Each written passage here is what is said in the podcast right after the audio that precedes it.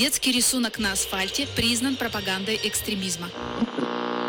Депутаты назвали внебрачный секс главной угрозой национальной безопасности. Эксперт назвал просмотр Первого канала лучшей профилактикой экстремизма. Лучше послушаю неправильных экспертов. Слушайте подкаст и погружайтесь в мир насилия, тотального контроля и пропаганды вместе с неправильными экспертами. Всем привет! И сегодня на восьмом астральном уровне, под влиянием Луны и ложи Ротшильдов, мы заварили наш подкастовый котел неправильных экспертов. Котел кипит, лягушки уже высушены, и сегодня мы готовы поговорить с вами о магии и колдовстве с точки зрения классики, мировой истории оккультизма и магофренического синдрома. И хотя большинство из нас живет в местах, где уже не приговаривают подозреваемых в колдовстве к смерти, вера в сверхъестественное имела и продолжает иметь серьезные последствия. Вспомните огни Инквизиции и ее жертвы. Да и сейчас в странах третьего мира вас могут порубить мачете или закидать камнями за черную магию. А наложить сюда Голливуд с Хогвартсом, повальную дефрагментацию общества на кучу маленьких меньшинств, слабое образование и доминирование цифровых иллюзий успешного успеха, то, конечно, мир захлебывается в желчи магического мышления и веры возможности обойти общие правила игры как таковые. Кстати, поэтому и рекомендую вам послушать наши два выпуска подкаста про «Ешь, молись и лайкай» и про моральную панику. Сегодня Сегодня же тот редкий случай, когда в котле варятся не неправильные эксперты. Про котлы в аду для деструктологов мы сегодня говорить не будем, а вот про мир колдовства, его проявление и как на это смотрят не только белые маги, но и люди в белых халатах из психиатрии, обязательно поговорим. Сушить летучих мышей из уханя, собирать фаланги висельников, прогревать котлы, протирать магические шары и смазывать метлы. С вами сегодня буду я, социальный психолог Михаил Вершинин и известный мыслемак и чародей, владеющий древними техниками гипноза, укращающими конфликтами и вражду, обладатель прекрасной дачи Сергей Бредихин. Приезжайте на дачу, Михаил. Я понял, что вы напрашиваетесь. Приезжайте. Ну, вдруг там расчлененка будет, не хочу. Религиовед – охотник за головами и алхимик, варящий в котлах зелья, которые лечат раны на почве ненависти, и страшная женщина для маленьких городков Челябинской области Елизавета Щетинина. Добрый день. И не читайте про меня в интернете. И просто религовед и педагог, да хранит ее Аллах, Марина Бегнова. Добрый день. Видите, как я сегодня скромна? Но перед тем, как начать ритуал, давайте все споем дисклеймер для товарища майора, чтобы он защитил нас от опасных действий и инакомыслия. Дисклеймер. Все материалы для данного подкаста взяты из открытых источников и древних записей. Мнение ведущих носит субъективный и личный характер – без цели оскорбления или нанесения вреда деловой репутации и вашей вере. Некоторые высказывания могут вас расстроить или не соответствовать вашей религиозной картине мира. Во время выпуска обсуждаются древние ритуалы и религиозные практики с неприятным описанием, лженауки и другие деструктивные практики. Если вам нет 18 лет или вы не маг, то этот выпуск точно не для вас.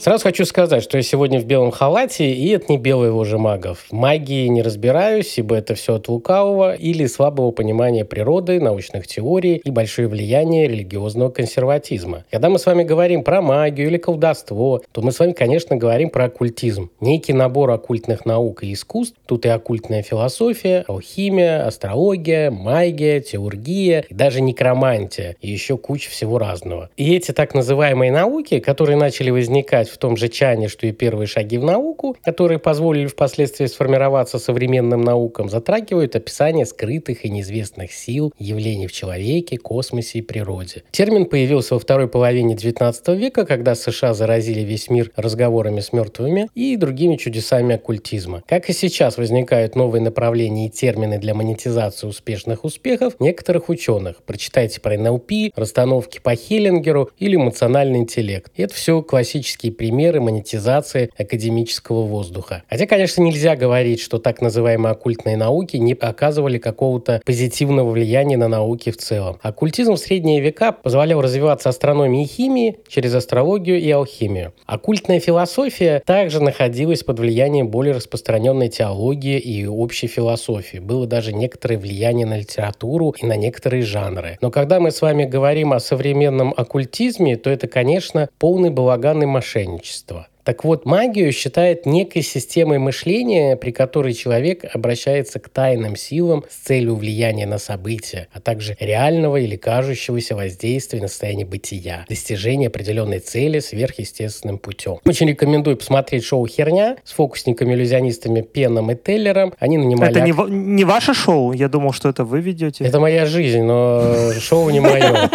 А я думала, вы мою рассказываете. В очередь, авторские права. Они нанимали актеров и водили их по магам, гадалкам и мастерам фэншуя. И будете очень смеяться, потому что одни и те же актеры переодевались, мебель двигали, ну там разные схемы, и все вот эти гадалки, фэншуи, они все говорили разное, никто не повторялся. В 2010 году известный американский социолог доктор Питер Нарди опубликовал исследование убеждений магов о паранормальных явлениях. Он решил узнать, во что паранормальное верят маги с учетом их посвященности в секреты магии. В итоге он смог собрать выборку из 227 магов и провести опрос посредством интернета. Кому интересно почитать про исследование, то вот его название. Магия, скептицизм и вера. Эмпирическое исследование того, что маги думают о паранормальных явлениях. Это журнал «Скептик», 2010 год, под номером 15. Так вот вам топ-5, во что больше всего верят маги. Жизнь после смерти, ангелы, дьявол, креационизм или разумный замысел и почему-то НЛО. Но самое забавное, во что они слабо верят, это ченнелинг, то есть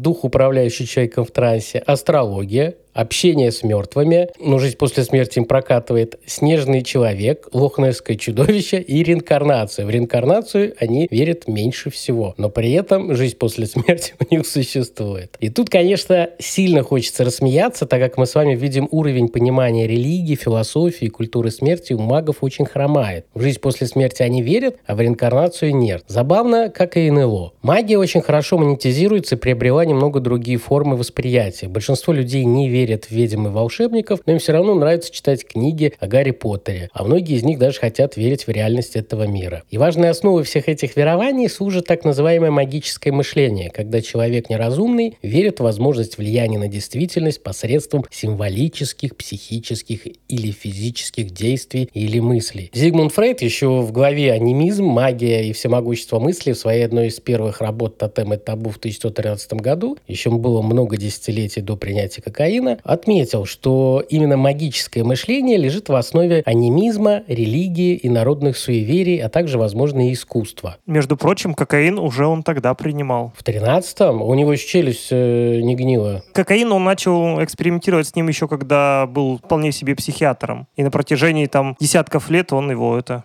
а, Коллеги, оставьте эту тему на следующий подкаст. Мы не Мы... А, пропагандируем употребление запрещенных веществ. Сергей, у вас нос в белом.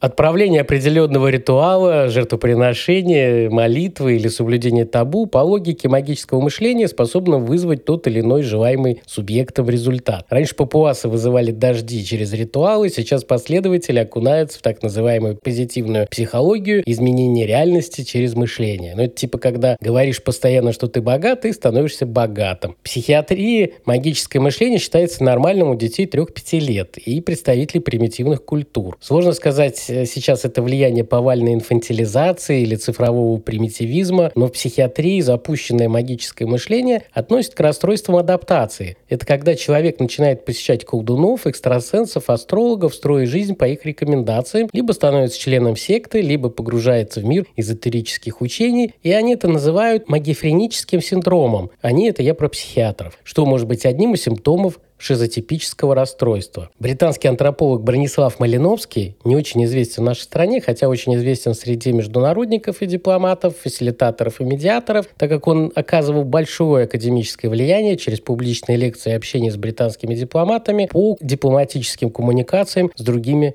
культурами. То есть он их учил общаться с аборигенами. И он был против нацизма и бил в набат еще когда Гитлер пришел к власти, хотя не дожил до его проигрыша и умер в 1942 году. Так вот, Малиновский считал, что люди с магическим мышлением обычно имеют низкий образовательный уровень и не желают разобраться в природе вещей и систематизировать имеющиеся знания и представления. Частично это обусловлено большим количеством иррационального в человеческой жизни и возникает потребность в мистике. На эту потребность сильно влияет слабое логическое мышление и низкая самооценка. Все это хорошо ложится на тему культов Возьмем мою любимую восьмифакторную модель культового мышления Роберта Лифтона. Кто не знает, это один из ведущих исследователей промывки мозгов и культов социальной психологии. И он выделяет несколько вот важных факторов. Из восьми я выделил три, как и он. Это мистическое манипулирование, использование запланированной или подстроенной спонтанной непосредственной ситуации для придания ей определенного смысла, выгодного Так мы и попали в подкаст. Да, я сказал, что это не просто так. Это план. Святая наука, объявление своей догмы абсолютной, полной, вечной истины. Любая информация, которая противоречит этой абсолютной истине, считается ложной. Все, что сказано в подкасте «Неправильные эксперты» истина. И требование чистоты. Резкое деление мира на чисто, нечистый, хороший и плохой. Наши эксперты, кого мы очень любим, правильные, хорошие, а деструктологи будут гореть в аду. А Михаил всегда прав. Молодец съешь конфетку. Магическое мышление и магифренический синдром очень удобны для сообмана и управления людьми, которые делегируют ответственность за свои действия высшим силам или представителям оккультных сил. Вам сейчас бывший маляр или торговка мясом даст прогноз или заговор на успешный успех. Только заплатите. Так вот, Сергей, расскажите нам, сколько в современной науке магов и колдунов, и как их социологи отлавливают и пересчитывают? Клеймят ли их? Сколько вам заплатить, Сергей? Чем больше, тем лучше, тем точнее будет прогноз и лучший результат. Точно установить, сколько сегодня в современном мире магов, колдунов и сколько среди них психически нездоровых людей, наверное, вряд ли возможно. Но вот популярность колдовских услуг остается вполне себе существенной и есть даже определенные данные. Так, в России с начала 2023 года резко вырос спрос на эзотерику. Востребованность обучающих курсов по астрологии, гаданию, нумерологии, магии в онлайн-школах увеличилась чуть ли не в десятки раз, согласно аналитикам Теле2 2, которые изучали этот вопрос. Кроме того, стала пользоваться еще большей популярностью специальная атрибутика. Так, продажи карт Таро на одном из известных маркетплейсов за полгода выросли на 105%, а амулетов и браслетов от порчи на 95%. Так что, коллеги, кто хочет еще защититься от порчи, надо успевать, а то цены вырастают на глазах. Общий оборот рынка магических услуг в России, по некоторым данным, составляет до 30 миллиардов рублей в год, хотя есть и совсем ошеломительные цифры, которые называют другие эксперты, до 2 триллионов рублей в год. При этом в этот рынок, видимо, очень хотят каким-то образом его уменьшить или взять под контроль некоторые депутаты, например, такие как Виталий Милонов или Нина Останина. Вот Милонов, его заявление я позволю себе зачитать, оно выглядит практически как само по себе магический заговор проститутки даже честнее, чем эти шарлатаны-экстрасенсы, мерзавцы, лицемеры, подонки, вот как их надо называть. Им не то, что рекламу запретить, дышать нужно запретить. К сожалению, говорит Милонов, наши законы слишком мягкие по отношению к этим слугам дьявола и детям Мамона. Они должны бояться, страдать и не высовывать свои бесячие морды из своих норок оцените а, литературный язык господина Милонова. Ну, а небезызвестная Нина Останина, которая прославилась тем, что пользуется услугами анального отбеливания, чтобы это из себя не представляло, предлагает ввести уголовное наказание для магов и лжецелителей, которые обманывают людей и носят вред здоровью граждан. Но вопрос остается в следующем. Что же такое современная магия и вообще откуда она взялась, Марина? А, ну, Сергей, поскольку именно я отвечаю за академическое занудство в подкасте, то мне придется рассеять ваше недоумение. Магия сопровождала людей на всем протяжении их истории. На самом деле, мои коллеги, антропологи, которые занимаются первобытным обществом, первобытными культурами, они считают, что вера в сверхъестественное зародилась примерно около 40 тысяч лет назад. Но ряд свидетельств говорит о том, что, возможно, вера в какие-то магические практики практике она была, наверное, и немножко ранее. Ну, по крайней мере, мы просто не видим зримых свидетельств. Вообще-то магией или колдовством принято называть веру в существование особых обрядов и ритуалов, которые являются способами влиять на события, людей, природные явления, животных и так далее, исполняя желания субъекта ритуала. Но на самом деле некоторые антропологи полагают, что в первобытном обществе магия была, собственно, основой мышления. Каждый член племени в меру необходимости своего понимания занимался собственной магической практикой и И первые размышления о природе магии стали достоянием общественности, вероятнее всего, благодаря Фрезеру, который оставил описание магии аж в 12 томах. На русский язык был переведен концентрат из этого 12-томного труда под названием «Золотая ветвь». Но настоящий переворот в понимании того, что такое магическое мышление, на самом деле принадлежит французскому исследователю Леви Строссу. В отличие от э, своего коллеги Леви Брюля, считавшего, что первобытным людям свойственно дологическое миропонимание, где мистика представляет собой основу связи между предметами, Леви Стросс считал, что у первых людей доминирует объяснительное мышление, где не различаются символы и реальность, они действуют в непосредственном соединении, образуя магию, но при этом формы мышления аналогичны современным. Эту же линию продолжил и Эванс Причард, предположивший, что у первобытных людей нет различия между естественными и сверхъестественными событиями. И в основании магического эффекта по мнению коллег-антропологов, лежит феномен дополнения нормального мышления патологическим мышлением шамана. Несколько иной вариант предлагал Бронислав Малиновский. Он считал магию кризисным средством, к которому прибегают в проблемной ситуации, когда обычные средства не помогают, или же способом обеспечить продолжение обычного течения жизни и преодолеть возможные неприятности. Редклифф Браун утверждал, что магия позволяет обществу сохранять фундаментальные ценности, транслируя их символически, то есть, по сути, фактически он будет э, говорит о том, что магия в этом смысле есть предшественница религии. Фактически, если мы с вами говорим о том, как, собственно говоря, понимают э, магию ученые, дело в том, что у нас нет возможности узнать, как ее понимали по-настоящему первобытные люди, и тут проблема даже не в том, что на сегодняшний день, собственно говоря, практически не осталось племен, которые находятся на соответствующем уровне развития. Здесь есть совершенно другая проблема. Проблема трансляции понятий и воспроизводства, собственно говоря, самих мыслительных практик. Так вот, МОЗ полагал, что магия – это инфантильная форма техники, сугубо утилитарная, которая стремится, как и техника, к одним и тем же целям а, – сохранять контроль над ситуацией. То есть, по сути, а, когда мы с вами говорим о том, как ученые понимают магию, они фактически символически транслируют форму магического мышления, свое понимание того, для чего она необходима. Ну, кроме, так сказать, такого антропологически академического изучения магических дисциплин, на сегодняшний день существует еще и довольно интересное направление под названием эзотериология. Это что-то вроде феноменологии религии, когда коллеги пытаются разобраться уже с современным магическим мышлением и с тем, как оно, собственно, влияет на нашу с вами окружающую реальность. Но в целом нам с вами уже достаточно понятно, да, что функция магии — это преобразовывать мир в соответствии с желаниями мага. А вот вопрос, Елизавета, а какие же желания были у людей в древнем мире? С первобытными-то все понятно. Они хотели как можно дольше прожить, как можно больше размножиться и как можно больше поймать добычи. А вот э, в древнем мире, я так полагаю, были значительно более разнообразные варианты.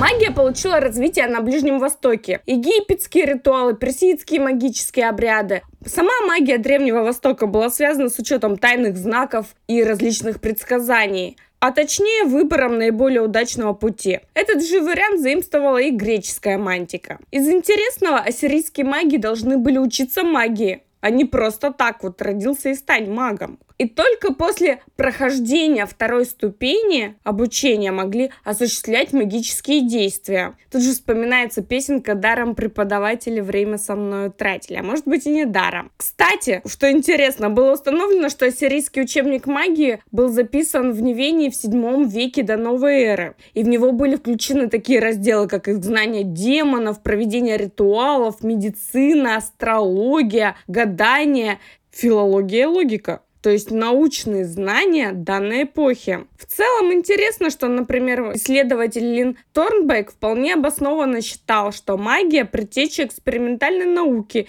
и даже написал об этом книги, о которых, безусловно, в конце нашей записи расскажет Михаил. Магия Ассирии тесно связана с календарем. Один месяц считался благоприятным для демонов, другой нет. Амулеты были разными. Для защиты дома использовались глиняные таблички с надписями, призывающими богов света поселиться в этом доме. Личными амулетами служили каменные цилиндры с надписями, сценами из эпоса, где герои и боги побеждали чудовищ. Аналогичные цели имела и вышивка на одежде. Бытовые предметы также украшались изображениями священных животных и богов. Кроме охранных амулетов, имелись и, безусловно, проклятия. Опора на силы богов была традиционной для магии и требовала жертвоприношений. Экзорцизм использовался для лечения от болезни. Чаще всего призывался бог огня Гиру. Кстати, рыжие здесь были виноваты. Молоко рыжих коз считалось особенно магическим средством. Часто использовались ритуалы замещения, когда зло переводилось в предмет, и он уничтожался или бросался в воду. А Вавилону мы обязаны астрологии, и каждое утро начинается у нас с астропрогнозов, почитание числа 7 как священного, а также множеством видов гаданий. Кстати, мне на протяжении первого полугодия все время таргетированным рекламой а, приходило о том, что стрельцам срочно нужно купить красный кошелек и что-то там сделать. Вот, красный кошелек я не купила, возможно, в этом и вся проблема. Именно Древний Восток стал источником магических представлений у других народов. Так евреи привезли магию из времен вавилонского пленения. Об этом свидетельствуют как тексты Талмуда, так и археологические находки. Например, сохранились еврейские куклы Вуду, маленькие фигурки со связанными руками и ногами. По мнению ученых, они использовались в эротической магии. Верили также они в дурной глаз, и для этого, чтобы отвести такое проклятие, использовали зеркала на ножке, улавливающие взгляд завистника и возвращавшие его ему же. Михаил? Именно поэтому я всегда ношу с собой зеркало. Современный вариант Хамса также известная как рука пяти или рука Мириам. Еврейский амулет, ладонь с глазом в центре. Как мы сейчас видим, анализируя современные магические услуги, в формате различных украшений данный символ мы можем купить и на самых известных интернет-площадках. Вот недавно мне, кстати, тоже прислали, что э, не буду делать рекламу данной площадки. Скидки до 80% на товары эзотерического характера, так и в рамках каких-то небольших лавочек в подземных переходах, в магазинчиках, в книжных магазинчиках. Все это, чтобы, да, чтобы сберечь свою честь, совесть, красоту, здоровье, и э, никто тебя не сглазил. И красный кошелек. Но у меня вопрос к уральским евреям. Извините, пожалуйста, рука с глазом внутри – это рука Фатимы у арабов. Понимаете, амулеты, они достаточно легко заимствуются и переходят из культуры в культуру, поэтому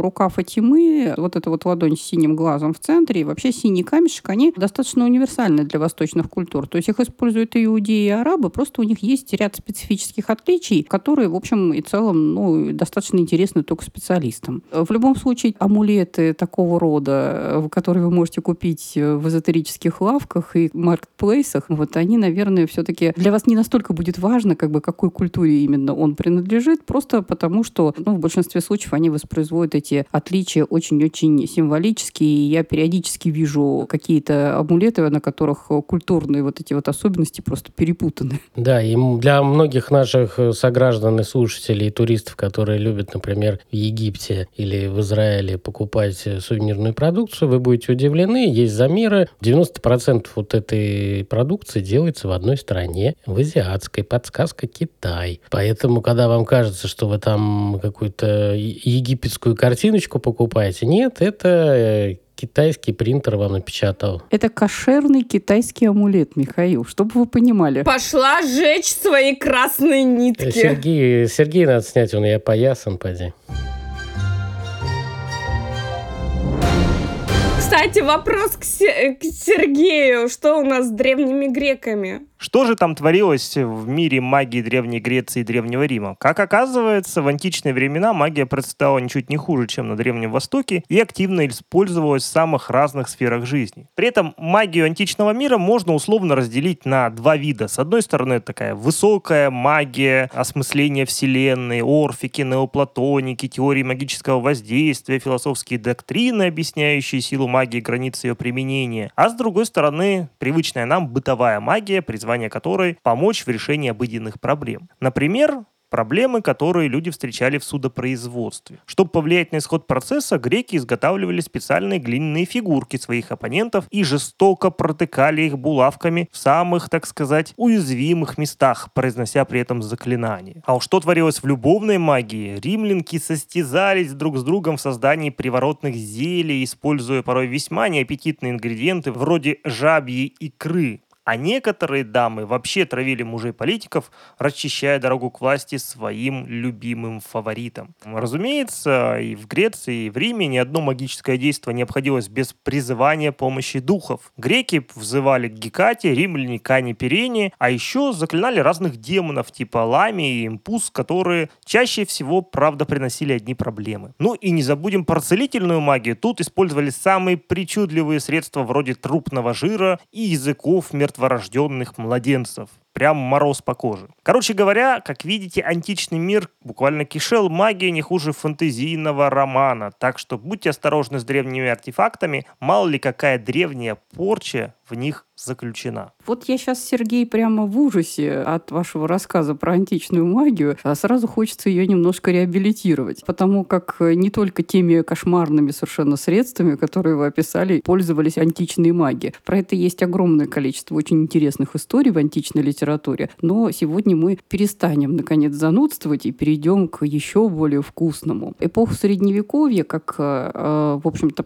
вещь достаточно активно транслирующая развивающуюся публичном пространстве относительно магии и колдовства мы оставим на особый выпуск, прежде всего потому, что для того, чтобы об этом рассказывать, нужно найти какие-то очень интересные, неизбитые сюжеты. А то все уже привыкли, инквизиция, костры и всякое такое. Мы будем говорить не про это. А вот я хотела бы сегодня сказать пару слов о магии буддизма. В нашем понимании буддизм и магия мало связаны. На самом деле мы думаем всегда, что буддизм — это что-то про просветление и самоконтроль, про любовь всего ко всему всему, но на самом деле а, у буддистов очень много различных верований, связанных именно с магическими моментами. Так, например, считается, что буддийские монастыри охраняют демоны Якши, и даже в павийский канон входит заклинание защиты от злых духов. В Махаяне используются три типа магии. Высшая, развивающая сверхъестественные способности к восприятию, средняя, которая дарует невидимость и молодость, то есть некие сверхъестественные свойства, а низшая, соответственно, она связана с управлением живыми существами. По сути, к когда мы с вами говорим о магической культуре буддизма, мы должны иметь в виду, что она, так же как и течение, направление, школы буддизма, в общем, будет весьма и весьма разнообразной в объяснениях, но при этом, в общем, достаточно стандартной в использовании тех или иных магических приемов. То есть, ну, например, в тибетской книге заклинаний есть заклинания для излечения от разных болезней, в том числе психических заболеваний, прорицание зеркалом, заклинания ясновидения, заклинания для защиты беременности, э, заклинания для защиты путешественников, и даже для учебы. Многие заклинания а, напрямую заимствованы в индийской культуре. Вот и в целом так, буддийская магия в основном направлена, конечно же, на разрешение обыденных проблем обычных людей. Как правило, магией занимались буддийские монахи. Они прорицали, лечили, вызывали дождь и даже привораживали. В их арсенал входили призвание или изгнание сверхъестественных существ, изготовление зелий, использование ритуальных жестов и движений и даже священных звуков. Одним из отличительных магических ритуалов буддизма можно считать опять практику передачи священных заслуг одного человека другому. Священный текст копировался тем, кто собирался передать эти священные заслуги. Добавлялись имена жертвователей, что переносило заслуги святых на обычных людей и служило для защиты от множества разнообразных несчастий. А для прорицания буддисты обычно использовали обычные вещи. Например, кунжутное масло, которое один из прорицателей размазывал по ладони и вглядывался в нее, видя там, так сказать, будущее или же происходящее там в сотнях тысячах ли от него. Но на самом деле, кстати, помните э, древнерусские сказки, где яблочко бегало по тарелочке? Вот это принцип, используется принцип примерно такой же.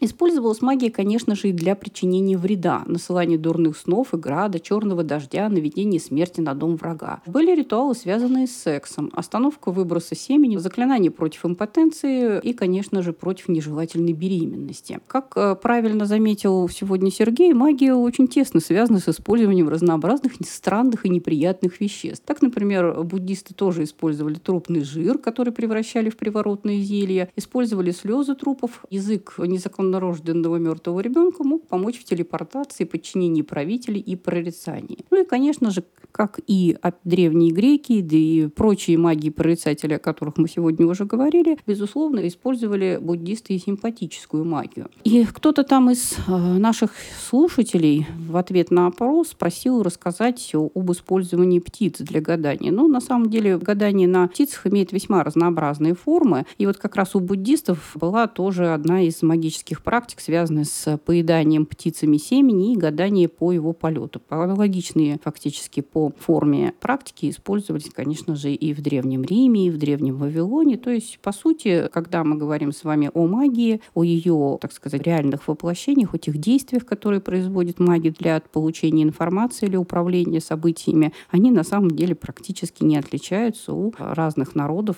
даже у тех, которые находятся друг от друга на очень-очень большом расстоянии, и кросс-культурные контакты между которыми в достаточной степени затруднены. У меня как раз есть история, которая это подтверждает. Я перепрыгнул в 19 век в Британию. Там, когда лечили от какой-то болезни, уже не помню, читал, так называемые врачи, которые любили кровопускание, пиявки там, э, и больше они ничего не знали, даже что надо мыть руки после операции. Они говорили, что надо занавешивать шерстяными э, шторами, чтобы свет не, не попадал, и боролись с миазмами. То есть тогда была популярная идея, что вот эти ядовитые пары миазмы в плохой атмосфере, и вот мы просто дышим не тем, и поэтому болеем. Помимо вот э, этого чтения каких-то молитв, стишков, заговоров, нужно было положить рядом с собой на подушку половину скворца. И типа э, это позволяло это вылечить. А какую, верхнюю или нижнюю? Верхнюю. Ну да, в принципе, потрошить животных, э, использовать части их тела, это тоже, в общем, классические магические способы, которые тоже применялись практически всеми, э, так сказать, народами. Гадание по кишочкам. да, да, да, да, да. Очень это самый эффектив, эффективный способ да, предсказания будущего. Есть, правда, говорят, гадание по теплому слоновьему помету, но я, наверное, точно не смогу использовать данную данную технику не только за отсутствием слонов, но и за, за чрезвычайной ее опасностью. А у вас в зоопарке нету слонов? А, Михаил, у нас в Уфе вообще нет зоопарка. У нас есть два подобия зоопарков, но это не, не классический зоопарк в нормальном смысле этого слова. В одном из них содержатся медведи э, с кабанами, а в другом тигры и львы. Вот слонов не завезли, простите. Вот у нас все больше по хищникам. Замкади. Не говорите, Михаил, замкади.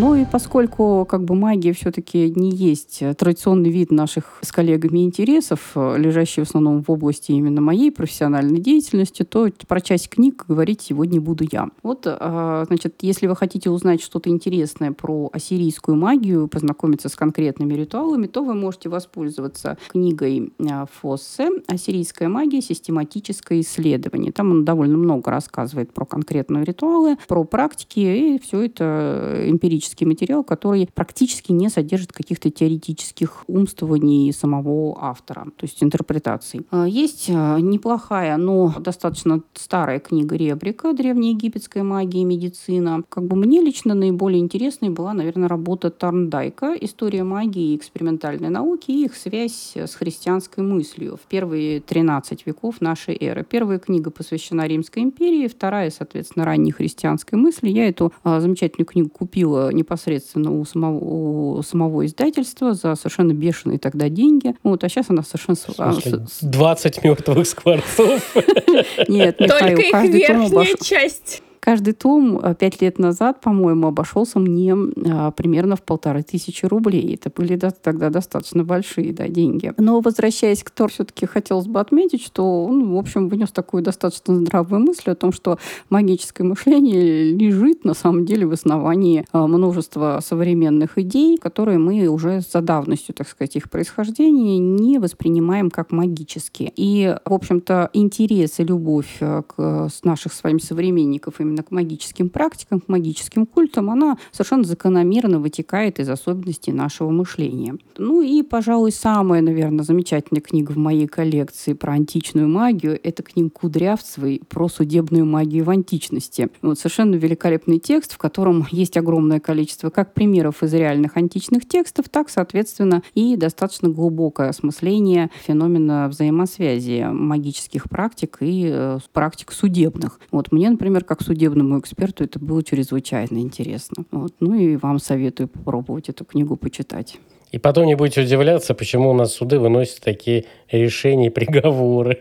Ну, конечно, это просто результат действия магических техник, которые были подчеркнуты еще у античных мудрецов, Михаил. Ну вот разве не знали, что ли, что у каждого эксперта есть личный алтарь? Я только знаю, что у многих российских экспертов есть свое кладбище клиентов. Это я точно знаю. Э, да, Михаил. Некоторые, правда, умудряются все-таки не доводить процессы до конца, вот, но э, устраивают им весьма-весьма широкую профессиональную рекламу. Не будем тыкать пальцем в некоторых. Я подготовил четыре книги, за которые не сожгут на костре, в отличие от того, что сейчас рассказывала Марина. Это книга Майкла Шермера «Тайны мозга. Почему мы во все верим». Здесь описывается вот именно религиозное мышление, как это связано с биохимией мозга. Малоизвестная книга очень известного Джозефа Кэмпбелла, если помните, это автор «Путь героя». У него есть отличная книга «Мифы для жизни», где он описывает, как можно использовать мифы для написания текстов, но в том числе и влияние мифологии на нашу с вами жизнь. Гэри Нан «Битвы с экстрасенсами. Как устроен мир ясновидящих, тарологов и медиум». Это недавно книжка появилась у нас э, в переводе. Она попсовая, интересная, он журналист, она не совсем научная, но вы будете удивлены, как пронизан мир инвестиций и вообще бизнеса, по крайней мере, в Великобритании, где ходит к магам, гадалкам и так далее. И Филипп Матышак, хорошая книга «Древняя магия, драконов и оборотней до зелий защиты от темных сил».